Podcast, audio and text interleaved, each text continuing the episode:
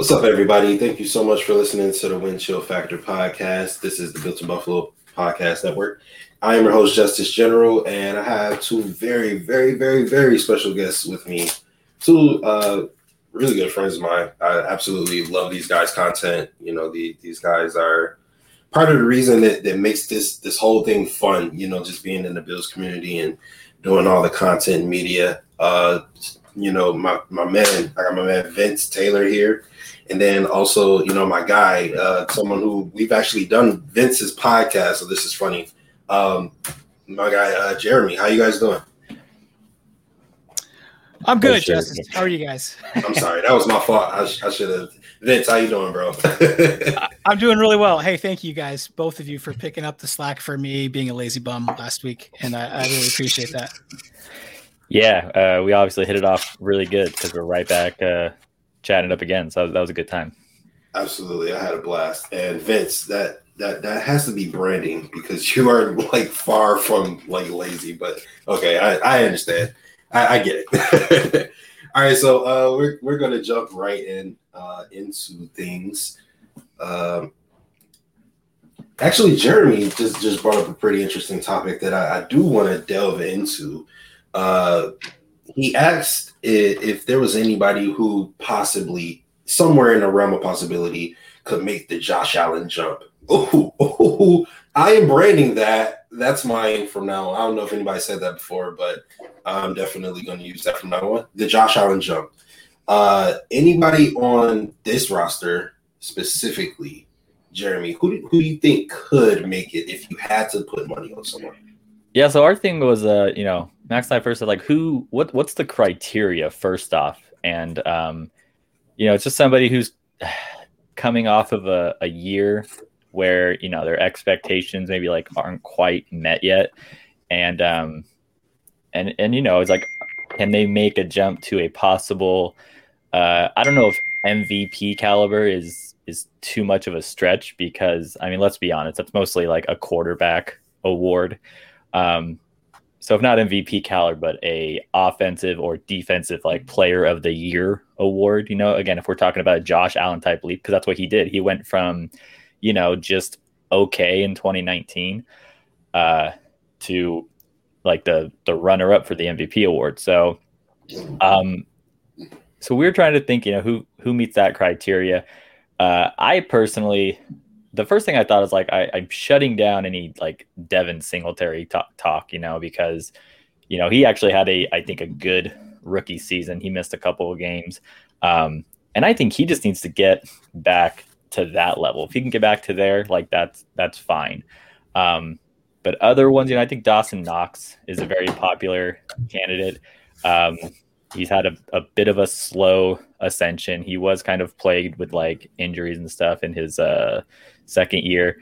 Um, but he's also, you know, he's he plays he's a tight end, which is like the most difficult um, uh, position to play in the NFL, or the easiest if you're a, a, very bad wide receiver and you're looking to make a change. Um, so you know, it depends on how you look at it. Uh, so you know, Dawson Knox was a I think a candidate. Um, I think uh, Max threw out a, a, name like AJ Epenesa, and I think even Ed Oliver is a, another one. So those are a couple names we tossed around. And I'm curious to hear your guys' opinions and who you think. Yeah, Vince, who do you who do you think could could be next up? Well, I'm I'm gonna piggyback off from Jeremy and what he said earlier. Like, it's probably not going to happen to have a Josh Allen size jump, but who's going to make? It's certainly very possible and very likely that somebody on the team makes a good jump. Like uh, he's Jeremy seems like he's down on on Singletary.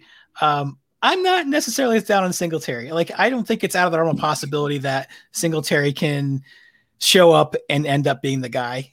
Is it likely? Maybe well, not. But I, I want to say I'm not down on him. I just that's not a player that I think he's at a level where he needs to like come back. Like he had a, a down year, then you can blame like the run blocking. And I'm just saying, if he can just get back to his rookie season, which I think is good, like that's fine. I'm not expecting like uh, you know Christian McCaffrey type statistics from him. Um, Like I, I just don't. I guess my expectations for him and just the running backs in general. I'm not looking. Someone that was like perceived as like a bad player, and then they make the jump to being a good player. Is what you mean? But Devin Singletary was already somewhat known as a good player already. Yeah, yeah okay. I was just saying if he can just revert back to his rookie year, that's good enough for me. Um, I, I wouldn't really like with our running back room. Obviously, I don't think you're going to see. You know, we have like a, a committee style running back room. I think that's what we're going to see with him and Moss. So I don't think you can expect them to really be in like contention for any awards because I think they're going to be carrying the load unless, you know, one of them is just taking really good advantage of their snaps and just, you know, blowing it out of the water.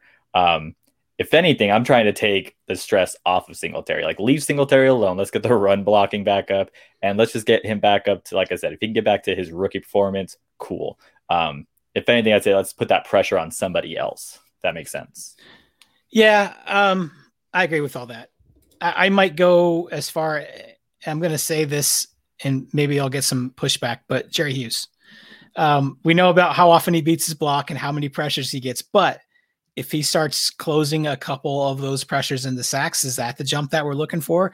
And maybe that piggybacks off from guys like Ed Oliver and Epenesa taking a step, right? Because I feel like right now Jerry Hughes just scares the quarterback over to the other side of the field and he makes a pass and there's nobody there for him. But if the pocket's being collapsed on both sides and Epenesa is doing his job or Ed Oliver's doing his job, then maybe we can start seeing a few more sacks out of Jerry.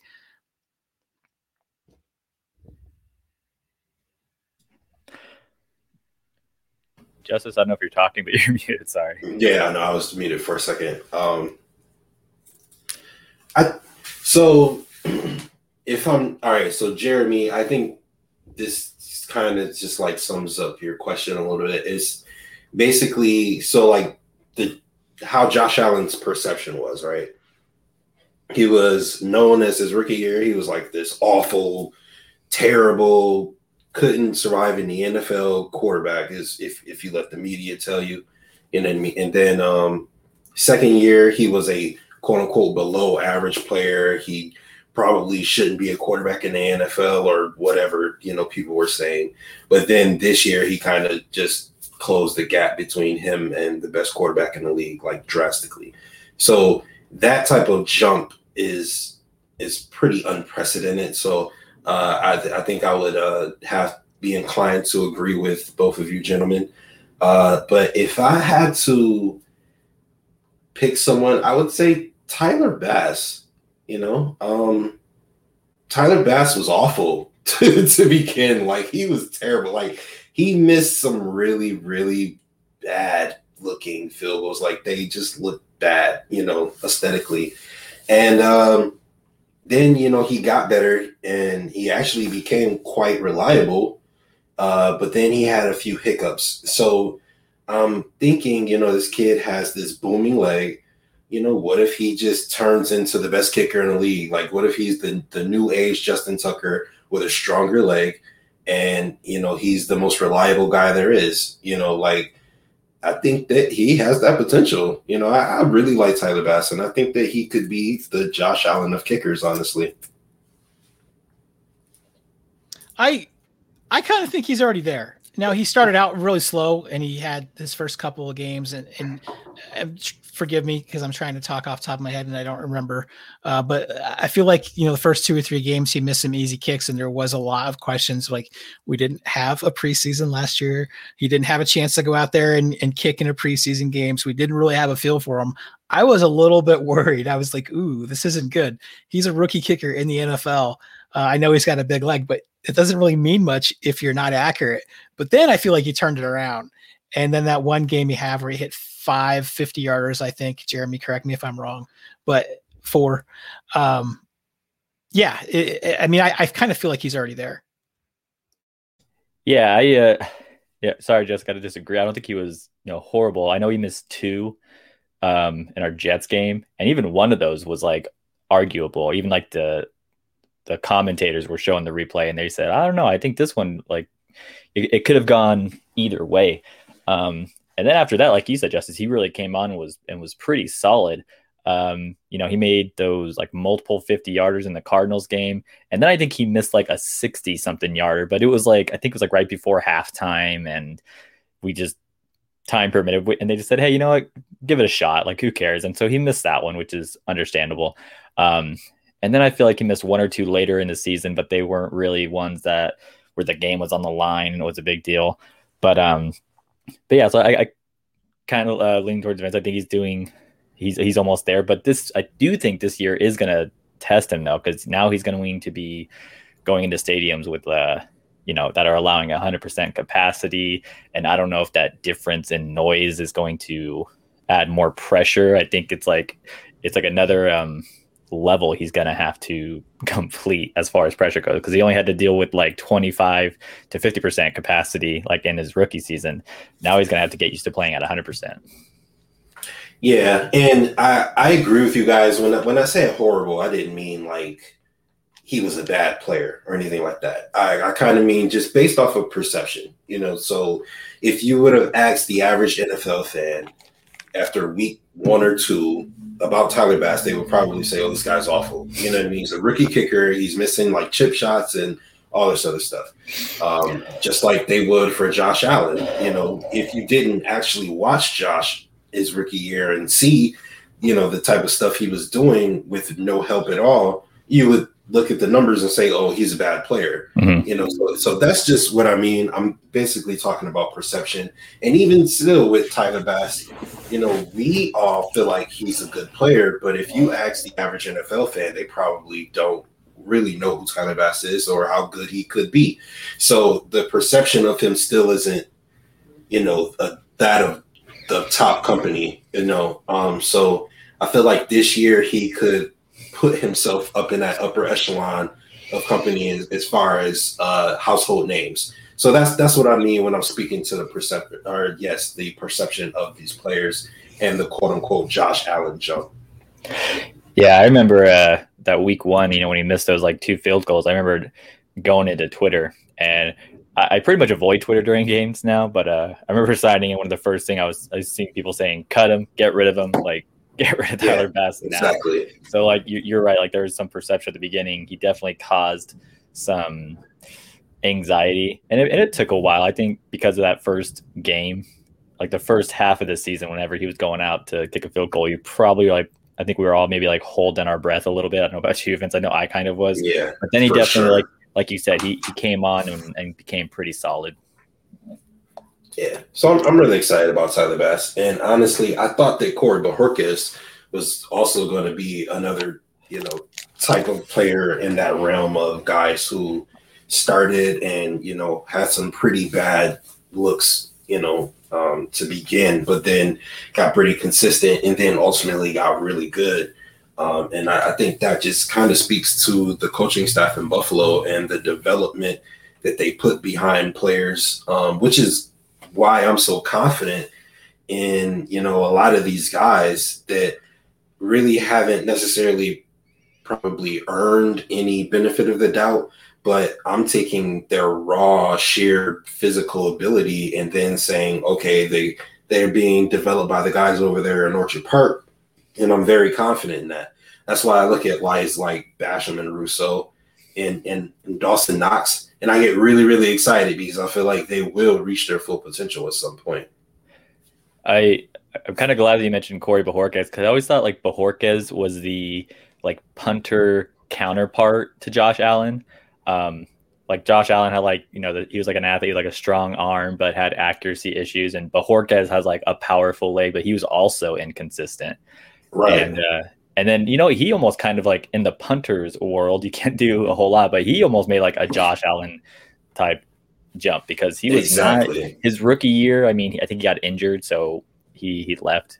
We lost him for most of the season. His second season, like, you know, he showed flashes, but he had some pretty poor kicks as well.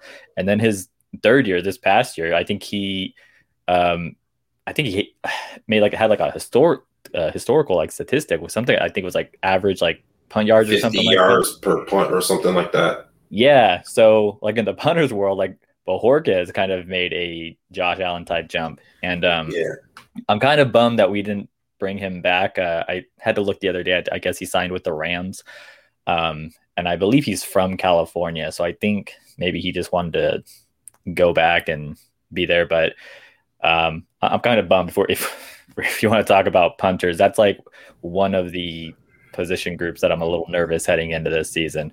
But uh, I don't want to get us off topic or anything, but no, you're fine. Like I said, this is a conversation. We can definitely go into that. the The way I feel about punters is, I feel like yes, Corey was very talented, is very talented, and he could he would have made our team better this year. I think there's no doubt. Like there was times where I've seen him punt, put guys literally at the two yard line. You know what I mean? So um, I do wish we had Corey back. However, I know how Brandon Beane operates, and I don't think he would have given Corey anything that was less than fair. Mm-hmm. And I don't quite know the schematics of what happened and the deal and why he couldn't come back or whatever. But I maybe maybe to a fault, but I do trust Brandon Beane, and I feel like Brandon Beane was probably doing whatever it took that was best for everybody involved. And I don't know, just uh, my inkling is that maybe Corey wanted to cash out, which is well within his rights of he had a great season.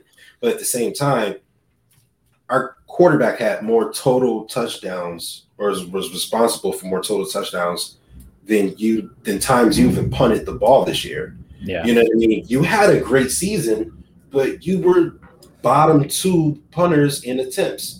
You didn't really have to do it that many times. So you, so when you rarely did have to do it, you had to go out there and hit one, you know, field flipping punt and which to your credit you did.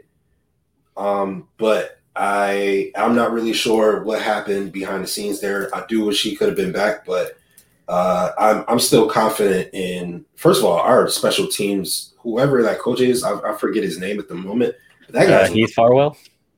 He's incredible, incredible. So I, I have I have uh, faith in him. Yeah, um, he didn't even qualify for like league leading statistics because he was just used so infrequently. Like, yeah. was there is there a better gig in the NFL than being poor Corey Bojorquez last year? Like, you just go hit that fifty yarder, go hit the bench, get a plate of nachos, and just enjoy your day. Uh, I always I tell my wife I was like, if I could go back and do it over again, I would just be kicking footballs my entire childhood. And that that would be my dream. I'm like, I want to be a punter. That's it. Make millions. Why yeah. not? make a, at least a million dollars. But I pulled it up. Super Bowl um, ring, like. I wanted to mention though, Brandon Beane, I believe, did say that they just had an issue with getting a long term deal with Bojorquez. I guess he didn't want to do a long term. Like I said, I think he just wanted to be back in California, close to his uh, home. But um, we were actually paying Matt Haack more a month than Bojorquez is getting paid for the Rams. He signed a one year deal. It was it said one million twenty thousand. That's all he signed for the Rams, and we're paying Matt Haack uh, between 1.5 and 2 million over these next three years. And um, I like remember I, seeing that. Just, I, I, thought that was odd. Yeah, yeah, and I think it's weird that you know since McBeane has been around, you know these last couple years that I can think about, they've gone into training camp with a couple punters, and there always seemed that there was like you know going to be a competition. And this year, it, we have one guy, and it's like he's got the job. That's it. And I'm a I'm a little bummed that you know this guy was just given the job. Um, I don't know if you guys are familiar with uh, Kevin Gerard. I don't know if he's saying that he's with the Buffalo Fanatics. He's a Miami Dolphins fan. But you know, Matt Haack came from Miami, so we asked him like, "Hey, what kind of guy is this?" And um, he basically said, "Well, if you read about Matt Haack, it says he's can be pretty good at pinning people inside the twenty, but he can also be pretty inconsistent at times." But uh, Kevin basically said, you know, he's a he's a decent punter, but he's going to have like a couple bad games per year. So yeah, I think it's weird that it just seems like we're put uh McBeane is just putting all their eggs in that basket and that's it. Yeah. Uh, that's true. And but he he does have that uh uh, he does bring that to the table. He, he has had a couple opportunities for trick plays, and we know how creative our special teams coach is. Uh, and not only that, but it could be the same same thing could be said for Corey at a time. You know, he's going to have a couple bad games, and then last year everything kind of came together, and he had a great season. Uh, so again, maybe the the frequency of barely ever being on the field as a punter you come on once a game, if at all, um, maybe that will contribute to him being more consistent, just like it did for Corey. Hopefully, at least. Yeah. All right, guys. Um, what are your What are your opinions on this this whole second helmet business? First of all, what are you guys satisfied with the current white helmet, white face mask? Uh, is that what you guys like? What where, where are you guys at on that uh, journey? Um, I, I love talking uniform. So even like you know, whenever a, a team comes out with a new uniform, I know Max and I would love kind of uh, talking about it. Um, you know, when I play Madden, I like to mix and match and do all kinds of stuff. Um, Yeah, I, me too. I'm the same way on Madden. Yeah, I, I like the white helmets. I, I people say you know how clean they look. I agree. I never understood why the face mask was gray. Um, it's not one of our colors. Very odd. That was Yeah. very odd. it just that that never like it always kind of confused me. Like I think it looks fine, but yeah, I always wondered why it was gray when it wasn't one of our colors. Um, the white mace face mask I think is a better choice. Like I said, it's one of our colors. Um, I'd be interested to see maybe what like a blue face mask looks like. But yeah, I'm I'm glad they're just going to go with white this year. It makes sense. And then as far as um, the new helmet rule, I am really happy about that. Um, not only because you know you can do the throwbacks, we can see the red helmets from those early '90s, but I also think it would just be cool to have an alternate helmet and that being a red one to go with every now and then. Because again, I know white is clean, but I think red is kind of bold, and I like that. I like how it kind of breaks up the uh, the color scheme. So I like them both, and I'm I'm happy that we can start or we have the possibility to start seeing the red ones next season. I say get rid of all the white ones, go straight to the reds, only reds. And I don't care about what color face mask it is because I can't really tell when I'm watching TV anyway.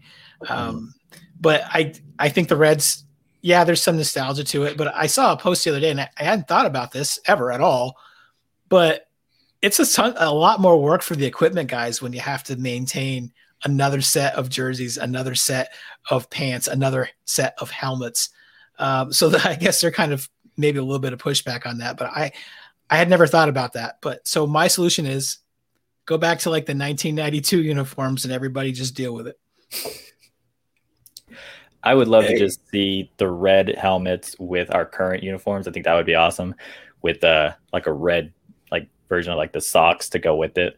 Um, but uh, again, I know people love the white. If you if you get rid of the white helmets, then that kind of hinders like the standing buffalo throwback, which I know people like. I know you can do like the white standing buffalo and the red, but that just doesn't look the same. Um, but yeah, I'm, White happy. standing it. buffalo in, in a red helmet?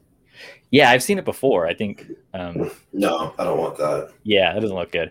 But I mean, if if the equipment guys have an issue, I mean, they can hire me if the money's right, and I'll go help with some some Bills I was just thinking the same thing. I was like, uh, you could say that maybe the equipment guys like it's more work or whatever, but for, I don't know. For me, I always thought like uniforms were pretty cool. Like even when I played football in, in high school and college and stuff, like you know, I was always like I really liked the uniforms and, and dealing with them and whatever the case may be. So I think that'd be a pretty cool gig. But uh, yeah, so I'm I'm right there with you, Jeremy.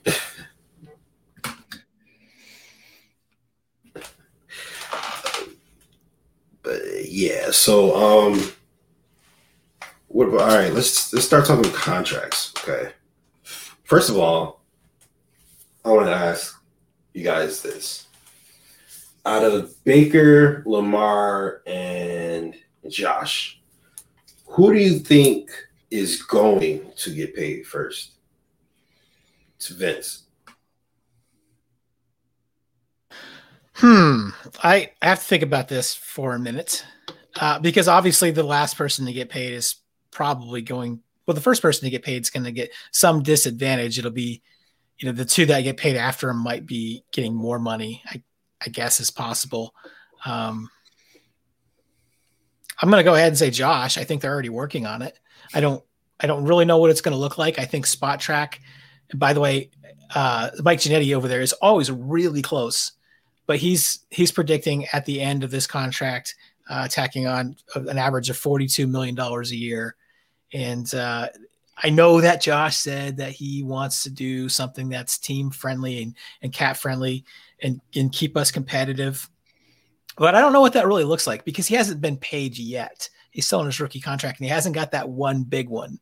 My feeling is he's going to try to get all that money maybe in the second and third contracts. Maybe that's when he starts giving it back. But I don't, I don't really know anything. I'm just a dumb podcaster. Uh, I kind of want to piggyback off that when you mention, you know, whoever gets paid first. Um, that makes me kind of hope it's Josh, just so we uh, we kind of force the Browns and the Ravens to pay Lamar Jackson and Baker Mayfield much more, um, just because. But and it, it seems like maybe Josh will. Um, I could see Lamar getting paid maybe next, but definitely before Baker, only because Lamar's taken his team to the playoffs each season. Baker kind of had a bit of a sophomore slump, but um, obviously, I think if he has another good season, um, he'd be next. But yeah, I, I would lean towards Josh being first as, as well. Can we talk about Lamar versus Josh for just a minute? Because I love this conversation. um, I, you know, you see the posts and you see the Twitter battles over which one's better, and it really makes me so angry because you can add all their cumulative stats up, but if you're doing that, you're not counting where Josh came from. Remember, he was most like widely regarded as the most raw prospect, and he went to a shitty school. He had shitty uh, conference, no big games. Like he really almost had to be built from ground zero. And Lamar was not a finished project either. And I don't want to give that impression, but there were people who liked Lamar better because at least he came from a timing based offense and he was supposed to be a little bit more NFL ready. But Lamar's MVP year, 2,700 passing yards. Uh, I think it was like more like 31. No, it was like 2,700 passing yards. Okay. Um, I, I, would I would say yeah. Um, Lamar's a little raw too. I know he had like the accuracy hit against him. Um, I, I watched a lot of like his highlights because I thought it was very possible. You know, he was going to be the only quarterback left if we stayed at number 12. And um, so I watched a lot of his. He was very entertaining and like very fun to watch. And he still is. He's still that player. Um, you know, his accuracy has also kind of been fixed. I was kind of envious of him like his second year because it just seemed like, you know, the Ravens were using him very well and he kind of got to, uh, you know, his current status much quicker. And I was a little bummed that it took Josh Allen a little bit more time. But um, I mean, if we're talking about Lamar versus Josh, uh, you know, they can both run, they can both throw. But I mean, you know, passing the ball is more efficient, and I think we we can't argue that Josh Allen is a better passer. Um, so that's what that's what I would want if we're I'm talking not, about the, the comparison. I'm nodding my head very very viciously at you. Um, yes, I'm, I'm, sorry, and you were right. Uh, he, it was more like 32 in his MVP year. That was his last year's stat, so I apologize. Um, I, I feel like this is the perfect example of, of where context is everything in football. You know what I mean? Because you could look at the numbers and you could say, oh, okay, Lamar Jackson has the better career numbers that's quite obvious, right? But then you ask yourself why. It's because Lamar Jackson went to a team that was already developed, uh, had already had their head coach in place for a, a, while, and that head coach had won a Super Bowl there, so he was pretty much in demand of everything he wanted to do. Um, and they had a head coaching, or I'm sorry, a offensive coordinator in Greg Roman, who was a mastermind at running the football, and they built an offense around him from the jump. You know, he sat behind Flacco, but we all knew it was written in the stars. Uh, and then he, as soon as he came in, much like Patrick Mahomes, he was in the perfect situation for him, and he took advantage of it. Kudos to him, and that's nothing against him. Uh, Josh came in, and you could argue that Josh was was a raw prospect. He definitely was, uh, but even with all the talent packed into that one player, he had nothing around him. There was nothing to show for it at all. Uh, our offensive coordinator was a, a, rookie as well. This was his first opportunity in the NFL at the position, and he had to grow just as Josh did. Our head coach was in his second year as a head coach in the NFL. Our our general manager was in his rookie year. You know, everybody had to learn. And to their credit, they all learned very quickly. Uh, but they still had to learn. You know, like I said, Baltimore, their system was already in place, and Lamar Jackson just fell into their lap, and everything was already where it needed to be. The Bills took a year and a half or so to get there, which is ridiculously quick uh, when you think about it. But it's you know it's it still needed to be done, you know, and that and so I think that's the perfect uh, conversation where context matters. Um, but yeah, I, yeah. Brian Daboll was not universally well regarded then as he is now. He was a run first coordinator, you know, and he played on teams like Alabama in college, where basically you have the biggest offensive lineman anywhere. So when we hired him, it was just like really we couldn't get a more pass focused guy, and I know I, I, I was never really on the the Daboll train, and late I guess late in 2019 I was starting to think a little better of him. But I mean, you gave that guy the keys to the kingdom basically, and Josh Allen, and made him responsible in large part for Josh Allen's development. Um, and that's not to say that there weren't other people along the way that helped, but the offensive coordinator is the biggest part of that. And he wasn't even a good offensive coordinator until he got Josh. So he definitely deserves some recognition for that. And, maybe if he doesn't get Josh Allen, he's not thought of the same way as he is today, but uh, he still deserves that credit. I feel like Brian Daboll is kind of in a situation where I, I, have every reason to defend him because a he doesn't put the product on the field. You know, he doesn't put those players that he has to work with on the field because in his his first year, the players he had to work with was you know, let's let's be real. It was nasty. It wasn't very good. Uh, and he he did have Josh, but everything around Josh was bad. The offensive line was bad. The running back was good, uh, but everything else was was below average. And so I can't quite. Yes, my, that's my boy Roscoe. Uh, I can't quite fault him for that. And then his second year, if you pay attention, in the very first game when they played the Jets, he started out in five wide and they tried the exact same thing that they did this year, but they tried it last year and they realized it's not going to work because we don't have a true number one receiver yet, which they got when they brought in Stefon Diggs, and then the offense worked because you had a guy who could, you know, man the offense and, and kind of set the tone for everybody else. But unfortunately, John Brown couldn't do that. So they they kind of had to deviate, and he still ended up putting them in a position to win 10 games so uh, I'm I'm when I look at it from that perspective, he, excuse me, he had to grow as an offensive coordinator as well. And to his credit, he did it very quickly.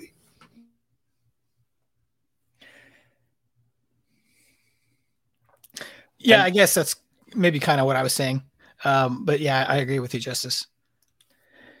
and uh, I don't know if you guys still have more about Dale, but I, I did kind of want to go back to the uh, the contract talk, if if that's okay with you guys. Absolutely. But um, and I kind of have to talk about the, the Patrick Mahomes deal because you know Patrick Mahomes got this ten year deal, and since then I've seen you know people kind of talking on Twitter. They automatically think Josh is going to get a similar one, and I, I kind of want to start this off, and you guys take it from here. I really don't care to see 10 year quarterback contracts become a thing. How about you? You know what? I do. And I'll tell you why. Because the top 1% get that. And Josh deserves that because Josh is the top 1%. Nobody else is getting that. That's a Patrick Mahomes and Josh Allen thing. If Josh is, is to get that, that's them too. There's nobody else in the NFL who would trust, look at their quarterback and be like, I want you for the next 12 years. There's nobody else in the NFL that can say that.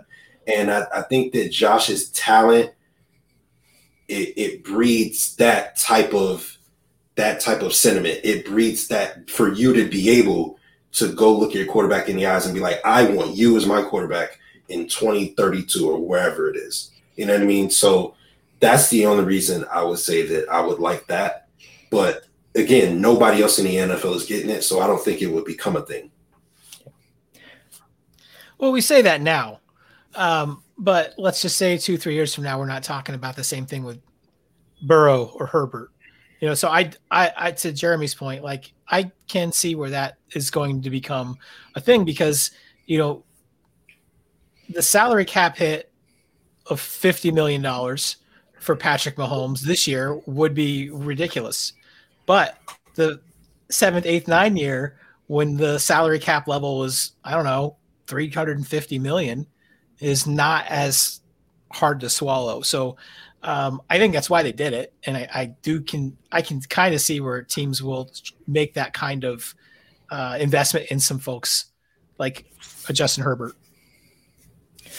Yeah, I mean, if it's, I guess as long as it's structure doesn't matter because uh, Mahomes is 10 years, but I've heard people saying that it's nothing is guaranteed after like the fourth year or something like that. So it's almost it's a 10 year, but it's it's almost like a glorified four or five year contract. Um, but I guess it still gives the team control if they want to keep exercising it. Um, I can't help but think of you know Cam Newton because he was, you know, he won the MVP one year, and then five years later he's getting signed for like the base minimum, and he just doesn't look the same. Now I'm not saying I'm worried about that happening to Josh, but it's you know it's something like that's always would always be in the back of my head. So I just always feel like just stick with the usual, like you know, three, four, five years, and then just keep adding on as you need to. But yeah, like I said, I've seen people say, no, oh, give him a seven year contract. If we do that, it's almost like it has to, I know it's almost like bragging rights, I guess. Like, oh, our quarterback has a 10 year yeah, contract, yeah. ours has a seven. Like, who cares? I don't really care about that. Well, thing. those final years of the contract, I mean, I can't think off top of my head where any of those really ever get seen yeah. as they're written the first time. They always get renegotiated and ripped up and and redone right. anyway. Mm-hmm. Even the seven year deals, you know, like the last four, three, three or four years, is like basically non-existent. Um, but that's that's kind of what I mean though. Like even if Josh did get a 10, 12 year deal or whatever, uh, first of all, most of the years would, wouldn't really matter ultimately, uh, at least in the grand scheme of that particular contract. And then also, I kind of think that the Bakers, the Deshaun Watsons, the uh, Lamar Jacksons, uh, Sam Darnold, I think that those guys are going to still get the five, seven year, five, what you know, that type of deal. So I don't really think that when it's time for Burrow and and and uh, Lawrence and guys like that to get paid, that the ten year deal is is going to be like a, a thing. You know what I mean? So I guess I'm just more of the mindset that that the the those people will probably stick to the the basics. I guess. So I guess we'll see. But uh, yeah, I so I guess I I said who gonna get paid first. Now I want to ask the question of who do you think deserves to get paid first, Jeremy? Um, I mean, you know what Josh is like. He had his MVP year, but he was nothing close to first two.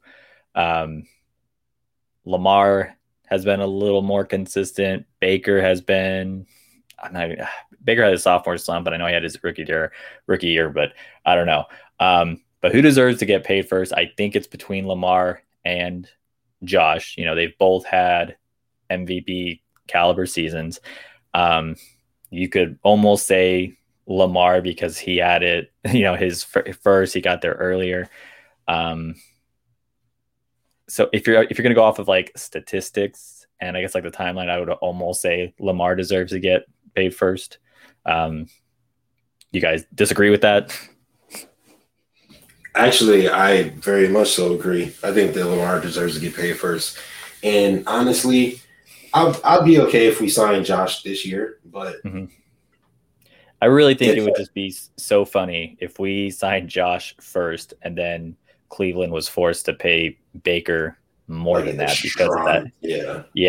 Do you think That like would be embarrassing. if we pay Josh first and then Baker was next, do you think he would he would fight to get more money than whatever Josh? Allen was? Absolutely. And I You think Cleveland, Like an Xavier give it to him. Howard. Oh. Xavier Howard is crazy. That was ridiculous. I think Well- Cleveland, everybody outside of Cleveland, if you know, except for Baker's stands, would have to just laugh at Cleveland if they were paying him more. And I mean, he, he's not a bad quarterback. Um, like I said, I know he had a good rookie year. He came in more pro ready, but I, I kind of look at you know this quarterback's best year versus the other quarterback's best year, and Josh Allen's best year has been way better than what uh, Baker's kind of has been able to do. Um, so yeah, I, I just think it'd be very entertaining if we got them to, to pay Baker Mayfield I more. think I think Cleveland, first of all, to somebody in some universe, for whatever reason, Baker is more marketable than Josh, which is very odd because I feel like Josh is super marketable, but that's just me. Anyway, Baker is more marketable than Josh. And because of that, Cleveland will pay Baker. Um, I, I feel like they would give him more money to show him like we believe in you. You're our guy, you know, and you can be the best quarterback in the league. You can be just like Josh Allen. So we're going to give you more money than Josh Allen so that you feel like your value is higher so that you go out there and hopefully play like your value is higher. I can see Cleveland doing that, especially because of the emotional attachment they have to Baker based on them basically being winless like the previous two years. And then, you know, looking like a formidable team with him under center. Mhm. Although we all all know he's obviously not as talented. But what about you, Vince? They're gonna overpay for him no matter what. Because I and I like Baker maybe than more than most people.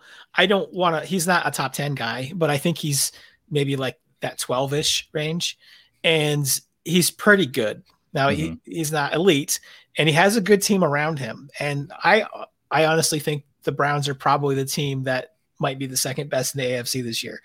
Um, but it's not necessarily because of Baker. It's because of all the stuff that he has around him, and I think that he's going to end up getting overpaid, maybe in in some degree because of that, and of course his draft status and everything else. But I mean, if you're talking, if you had to give somebody a forty million dollar a year contract, would you rather give one to Baker or would you rather give one to Josh? Josh, hands down.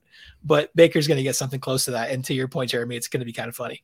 Yeah, but you're right. Like um, Vince, if, if you know if he's not a top ten, if he's a twelve ish, you definitely you re-sign that quarterback because it's it's an important position, and you can't you know you can't just like ah we'll we'll see what we get in free agency or the draft Yeah. They don't grow on trees.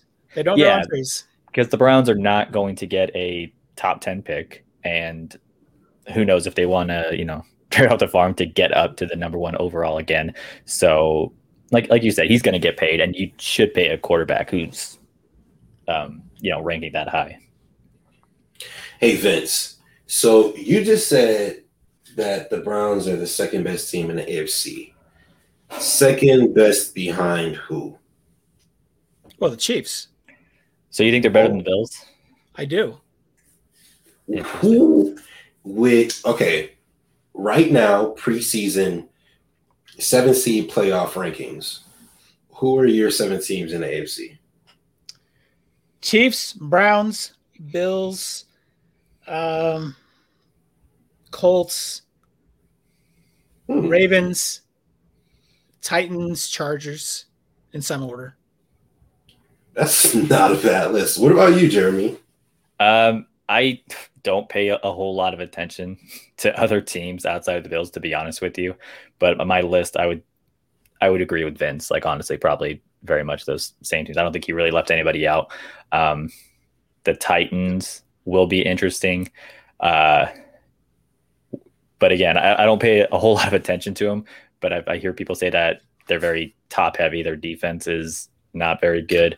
Um, they got some good offensive weapons, but the depth behind it is poor. Again, I'm just repeating what I've heard because, like I said, I don't pay a whole lot of attention. But yeah, I very much agree with Vince's list. Um, for him to say that the Bills are or the Chief, or the Browns are better than the Bills, I think that is an interesting take. I think it could be close, but um, again, I think we have the better quarterback. I think Josh Allen and Stefon Diggs chemistry was way better than uh, Baker's and um, OBJ. Um, with Emmanuel Sanders, I think he could arguably be better than their number two in Jarvis Landry. Um, but yeah, I think that could be close, but I don't know if I would say the Browns are that much better. It'd be it'll be interesting to watch. Um, definitely these AFC teams to see how they do this season. I think they did more to improve than we did. I think they got they got better. If you remember, they actually played the Chiefs a lot closer than we did too. So they have they a much better defensive line. Um, you know, they got JOK, mm-hmm. they got uh, Newsome. You know, so I yeah, it's, it's hard for me to say that they're they're not going to be right there. And, yeah, I do agree when you say they they did get better. Um, I think the only improvements we really made on the defensive side was uh, in our defensive end room. Um, so I agree with you there. Um, yeah. Okay, so here's where I'm at with it, right? I want to ask you both a question. Why did the Bills go 13 and 3 last year? Like what was the the main reason? Uh offense. Josh. Sure. Specifically Josh Allen, right? Now, we know that Baker is is not even remotely as talented as Josh. So Josh being Josh being brought back into the same exact offense except you know without John Brown instead with oh Emmanuel Sanders Super Bowl champion do we think that that is improving, getting the same, or getting worse? How you guys feel about that? Can you say one more time? I'm sorry. So Josh Allen being pretty much we all agree the, the pretty much the the sole reason we went 13 and 3 as a team last year. Should have been 14 and 2. Uh but then him being brought back into the same exact situation, everybody's still there. You know, you got everybody who knows the playbook, everybody is growing in the offense. You have the ultimate continuity. Do you think that that makes the Bills better, the same, or worse? I I don't know that it's making a ton of difference to me. If you, I mean, Josh Allen's great, and we all love Josh Allen, and, and of course our offense is you know record breaking last year. But why couldn't we beat the Chiefs? Defensive line, which we drafted. Well, did we get difference makers or did we get guys that were hoping to become difference makers? Well, it, it can be argued that you're just hoping that all rookies become different makers, difference makers.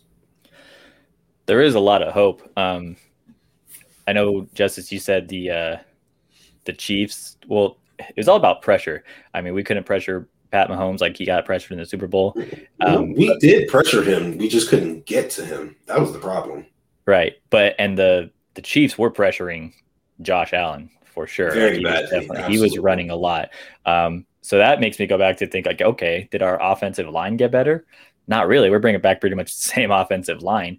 The only thing is, um, it wasn't the offensive line we intended to have. We had Cody Ford get injured. We had uh, Jon Feliciano for only half we were we had to we had to play with Brian Winters. I mean, we should have got yeah, a was, comp. We should have got bad. a comp pick for that.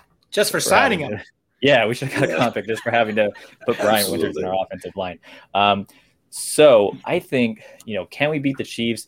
There's a lot of hope that we have. Um, we got to hope that the continuity with the our intended offensive line um, helps us, and then we got to. Uh, I think our wide receivers I think our I think our offense can be better with. Uh, I think Emmanuel Sanders is a bit of an upgrade over John Brown. Um, I think our tight end room can get better with uh, Knox taking a jump and Hollister. And then on the defensive side of the ball, like you said, we, we hope these guys can be defensive or can be um, difference makers.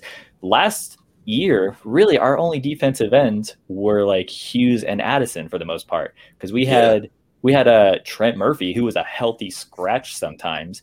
So when he was playing, that just shows you how much of an effect he was having because there was games where we None. just gave him the day off. Um, Epenesa had a really slow start. Um, and then Darryl Johnson is mostly on this team for special teams. So I feel like our defensive end room is mostly just those two guys. And then this year, we have Rousseau, we have Basham, we have a second year Epenesa. And if Efe Obada makes a team, um, I think that's going to just help that room overall in general. So it's it's very much the same on both sides of the ball, like uh, just like you said, but with a good chance for, for everything to be like better. How much better, we don't know.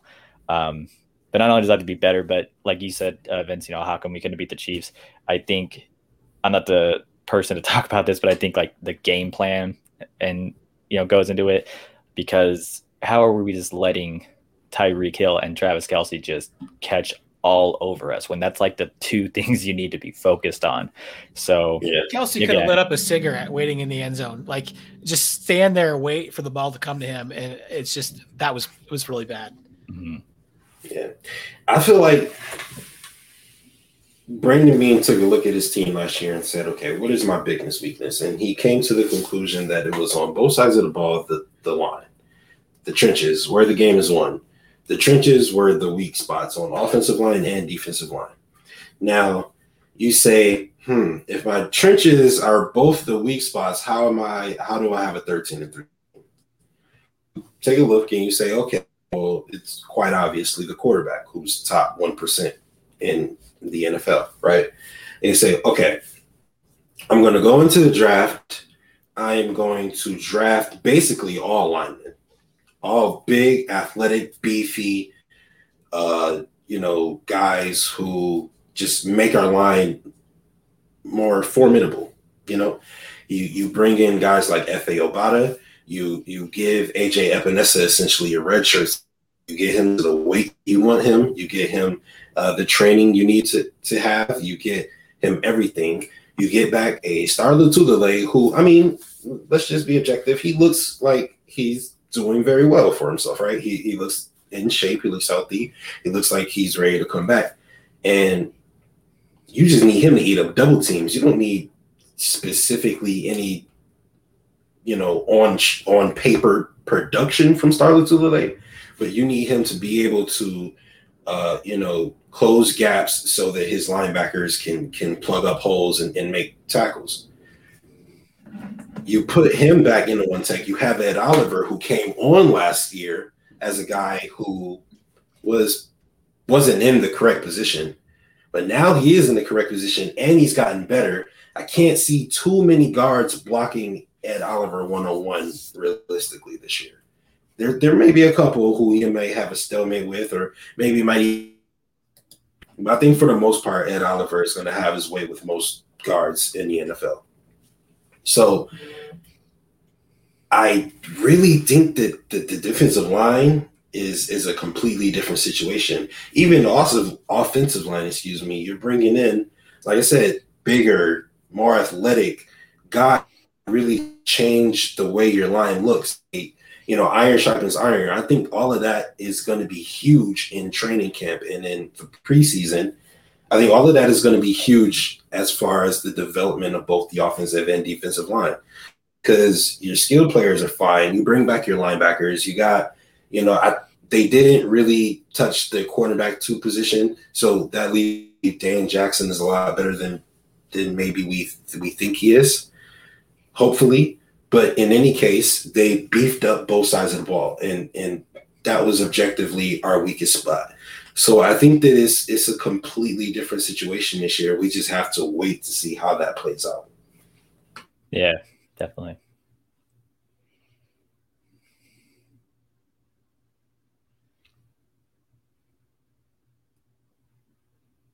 Vince, did you have anything to, to say to that?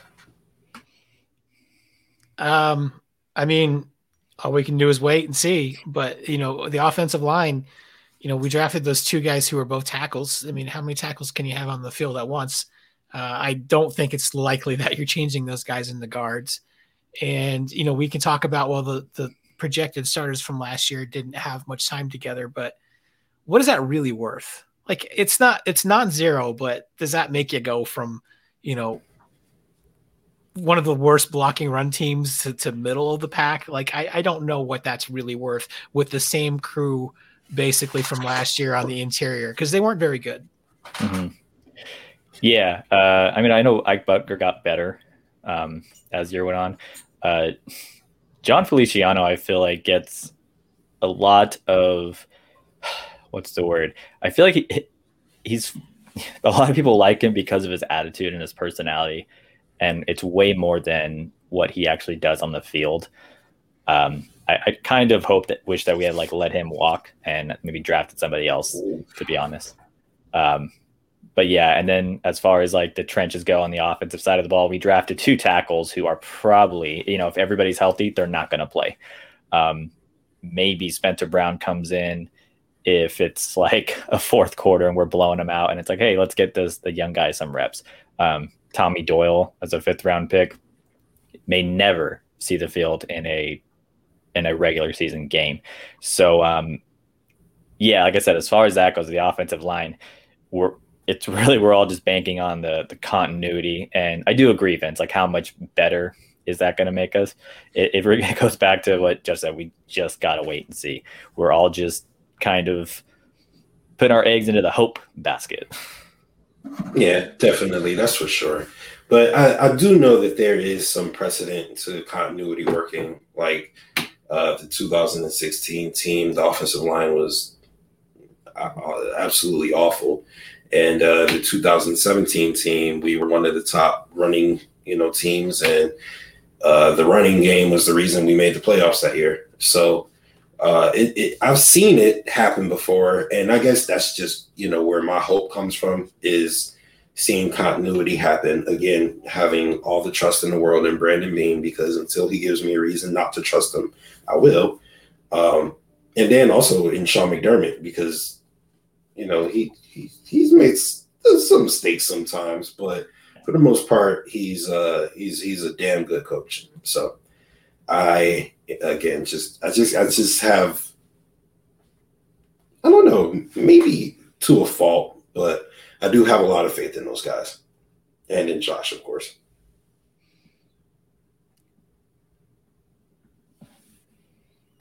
Trust the process, Justice. Trust the process. And if you question it, then you're not a real fan. no, that's not what I'm saying. I, I'm I'm all for healthy debate. Yeah, I think it's so. Um, it, it what's the word? It, it's kind of irritating that that fan out there when you throw out like questions and debates and stuff, and they just respond with trust the process. Like, like that's just their go-to when they don't have like a response. Like, come on, like, yeah, I can't stand that guy. Like, then yeah. what are you doing here? What are you doing here? Right. Get out. Of- yeah, you just gotta trust the process. You gotta trust, gotta trust McBeane. And you know, Justice said, yeah, like they've they've earned some trust, but I mean, like you said, they've also made some mistakes. Um, and that you could go like back and forth with that, but again, it's all all, all the eggs seem like they're in the hope basket. Yeah, and they have made mistakes too. Uh, I guess for me, it's that I can logically point out in my head, at least, um, I can logically point out like you know reasons for all of the shortcomings, and then I can look at maybe what's been going on over the last couple of months or what I, a trend I've noticed from a specific uh, um, position group and I'll say, okay, I feel like that's trending in the right direction. And and then I'll see maybe some signings or some decisions Brandon Beane would have made. And then I'll couple that with the trend that I've seen and I'll go, okay, I can see why he might have done that and how that can benefit the team in some type of way. You know what I mean? So for me, it's just just kind of looking at everything as a whole. Uh, I think that the offensive line and defensive line are going to be completely revitalized. Uh, of course, I could be wrong, um, but I, I see a, a reasonable, you know, a reasonable, I guess, destination for for them to be, you know, um, I don't know what exactly I'm trying to say. well, bring it. We were good last year. We're going to be good again. I'm not calling for yeah. like any major uh, fall off. So like we're not just going to fall off the map. I think the floor for this team, if all the wheels come off, is still 10 wins and an AFC East title. I I've never been more confident about that in my life. Um, but that doesn't necessarily mean that I'm ready to put them in an AFC championship game again because you remember the playoffs last year. I mean, Taron Johnson doesn't make that pick six. That game could have awfully could have went another way really easily. Same with the Colts game. So, you know, I'm not calling for them to have a like a major fall off. I'm I'm I'm just not necessarily wanting to put them in the AFC championship game again. Okay, because yeah, I'm putting them in the Super Bowl. So we need fans like you, Vince, to to you know to tame us guys who are predicting 17 and those Super Bowl champions.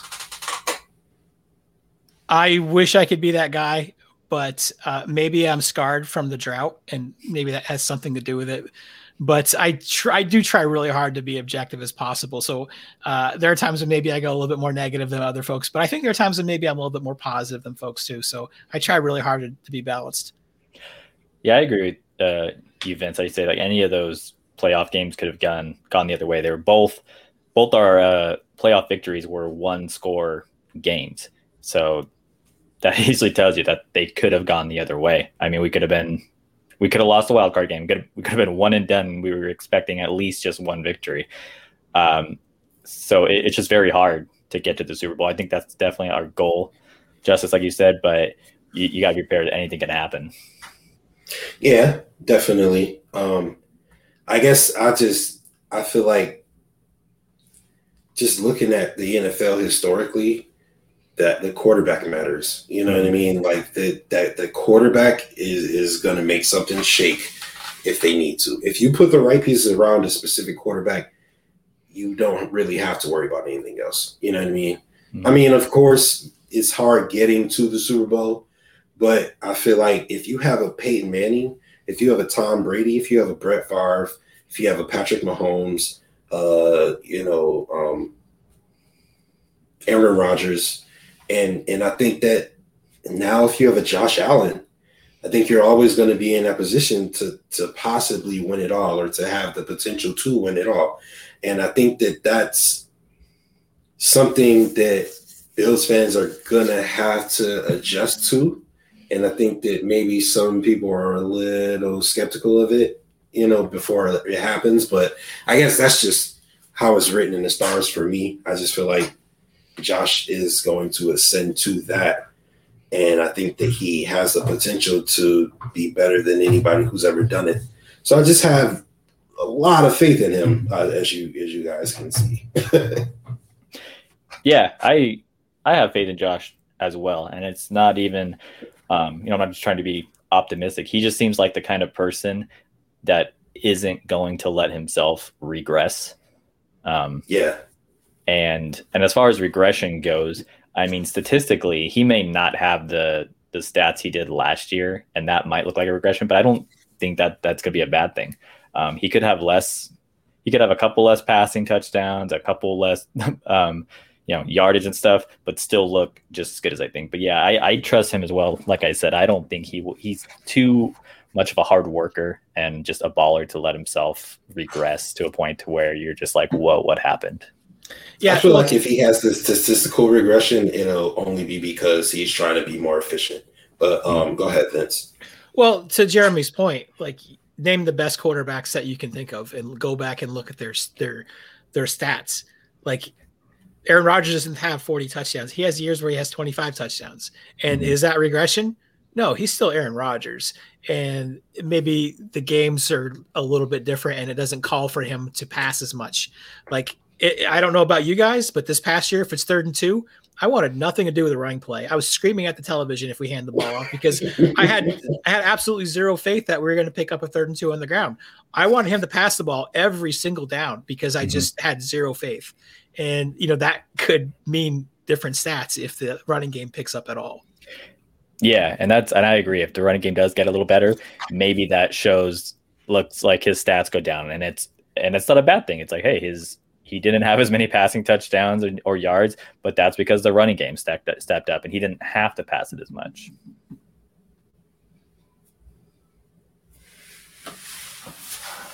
Yeah. thank goodness uh, for us finally being able to have a a good football team in Buffalo because it's it's been far too long. I don't know. It have were either of you guys around for for the Super Bowls? I was uh from I was between like two and six years old. I think I was 11 for the first one. Yeah, I had, I had very little interest at that time. No, I was, I was, I was big. I was still big into the Bills, and I'm going to tell you something. My dad rooted for all the New York teams, so he rooted for the Jets, the Giants, and the Bills. And uh, I was wow. too young to really care or really know that like the Bills were the only the real New York team. But I, I just latched on to the Bills, and I did it because they weren't very good when I was first becoming cognizant of football, and I like the colors. So like when you're in like fifth and sixth grade and you're talking about your favorite football team and you go the bills? And keep in mind i grew up upstate new york in the adirondacks. People didn't know who the bills were. They were all like giants fans and i just i picked the bills.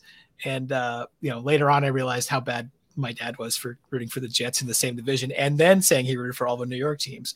So yeah that's that's very bizarre uh, um my I, I wasn't born for the Super Bowls, but you know, my dad pretty much like my first one of my, my earliest pictures that I can remember. I must have been a couple months old, and uh, I have one this full Bills sweatsuit. It's, it's like so like that's the earliest picture I can remember of myself. But excellent parenting. Uh, that's good yeah, parenting. Definitely. so uh, you guys experienced the full force of the drought. Like you guys were pretty much football fans of the Bills when the drought began. I'm assuming then, right? I uh, wasn't paying too much attention because I'm a fan because of my dad. My dad, um, you know, was a Bills fan of me growing up.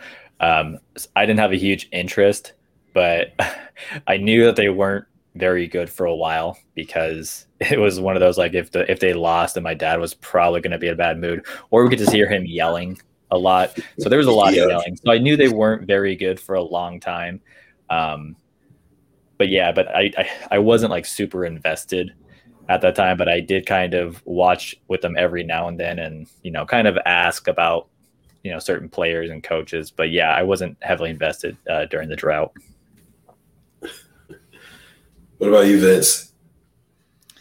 Um, yeah, the drought was tough. Like I and I and you guys know me. Like I I start out thinking, "Ah, we're gonna be bad," and then you get closer to the preseason, and then the week one starts, and you start like talking yourself into it. Like, well, maybe maybe this could be something, and you know, then week one, most years, I'm just like, yeah, fuck this, I'm out here.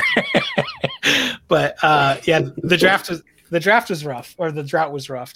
Um, you know, I I moved out to Indiana. I, it was harder for me to follow a lot of Buffalo sports media until I discovered WGR it could be streamed online. Like I discovered that like ten years ago, and uh, yeah. So my reasoning for asking that is, what's it like now that the Bills are good? Like, is it because I, I talked to my dad, and my dad is just like in disbelief. Like, he is such a cautious pessimist. Like, he just thinks the Bills are going to be awful, and like he puts himself in a horrible mindset so that the Bills don't do it. And this year, I was telling him was like, listen, like they're going to be good. Like Josh Allen's an MVP kid, and I was telling him this before the season started. He didn't believe me, and uh, so like him watching it all happen in real time uh, was like really surreal for him. So like for you guys, like experiencing the entire drought, it was it was it like a disbelief watching you know what played out this year? I think we were all in a little disbelief because I don't think anybody was expecting like our offense to be so good.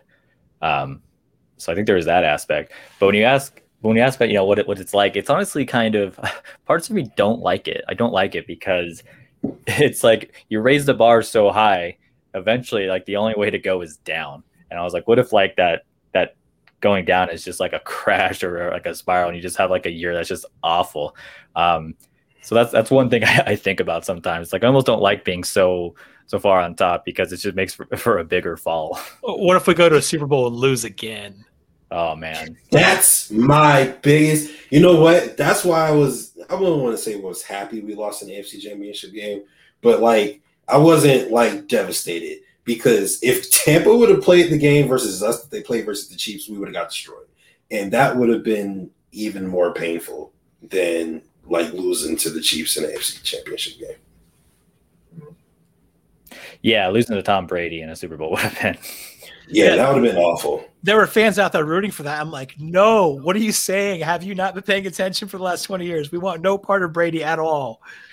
yeah, I didn't want no part of Brady. And I also just I didn't want Brady to go to another Super Bowl. I was like, I'm not rooting for this guy. I'm sorry. He doesn't deserve another ring. Um, but you know, here we are. He got one. And I'm almost glad he uh, he got it over Patrick Mahomes instead of us. Yeah. I was gonna say I, I was perfectly fine with him getting another one as long as Pat didn't get it. Yeah. Especially not from the AFC, you know. Yeah. uh, but yes, I do want to thank both of you guys for coming on. Uh, this was this was really fun. Uh, yeah. Jeremy, Jeremy, you want to let everybody know where they can find you? Yeah, you can find me on Twitter at BFF underscore Jeremy, and I uh, co-host the Buffalo Bootleg podcast. My friend Max, and uh, if you haven't heard it, it's really just a silly goofy Bills podcast. Uh, we try not to be too serious. Um, we try not to be serious at all. Actually, we try to just be completely ridiculous and and dumb. So if that's uh, if you want the break from the norm, um, on the uh, any wherever podcasts are, you can find us. It's the uh, Buffalo Bootleg. Awesome. Uh, what about you, Vince? Yeah, I I recommend the Buffalo Bootleg. It's one of my favorite things to listen to when I'm like doing yard work or something. I like to pop that in my earbuds. But uh, you can find me on Buffalo on the Brain on the Built in Buffalo network every Monday. Same network as Justin, Justice. Absolutely. And uh, what about where they can find you on your social media Vince? At Podcast Vince. Awesome. Uh, well, absolutely. And you know, this is the Windshield Factor. We are available to you guys every single Tuesday. Uh, I want to thank both of these gentlemen for their time, uh, their football acumen and knowledge, and uh, yeah, just just for having a, a great conversation.